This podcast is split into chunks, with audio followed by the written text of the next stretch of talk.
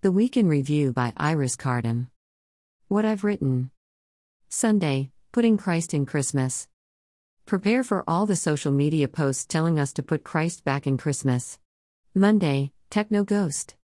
A ghost is trapped in a business computer system.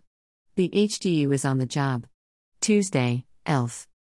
The strange tale of Beatrice, who discovered the grass isn't always greener on the other side of the fence. Wednesday, the week before Christmas. It was the week before Christmas things weren't going well. Santa's cost cutting measure soiree beginning to tell. Thursday, Wolf. When a well known, but horrible, person goes missing, HDU senior agent Joe Burns is less than enthusiastic about finding him. Friday, Sleepy Kitty. It's hard being a beautiful, fluffy cat. There's so many things to do. Saturday, Withdrawal. The final chapter of my work in progress. The invaders are leaving. What I've read reviews meet two adorable new spiders found Sparklemuffin and Skeletorus. Two new species of peacock spiders have been found here in southeast Queensland. They're utterly adorable, and been given very cute names.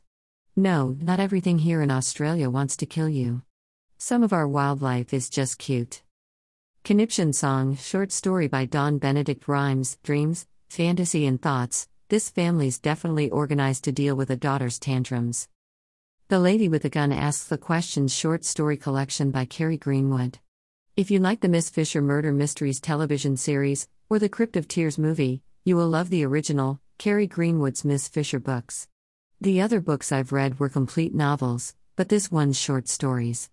Take a trip back to 1928 Melbourne for everything you'd expect of a Miss Fisher book mysteries, the fast car, the pearl handled gun, a procession of beautiful young men, high society and low society, as the Honorable Miss Fisher, Lady Detective, saves the day again and again. A look at a book. Wendy Watchett. Wendy Watchett is just an average 10 year old girl. She's brave and clever and caring. She carries her pet toad on her head, and makes strange things happen when she blinks. Well, perhaps she isn't quite so average. A new adventure starts for Wendy when her family moves house.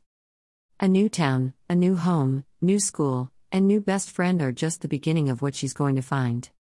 Wendy will have to save her friends, travel between realms, learn some very big family secrets, and still find time to get her homework done.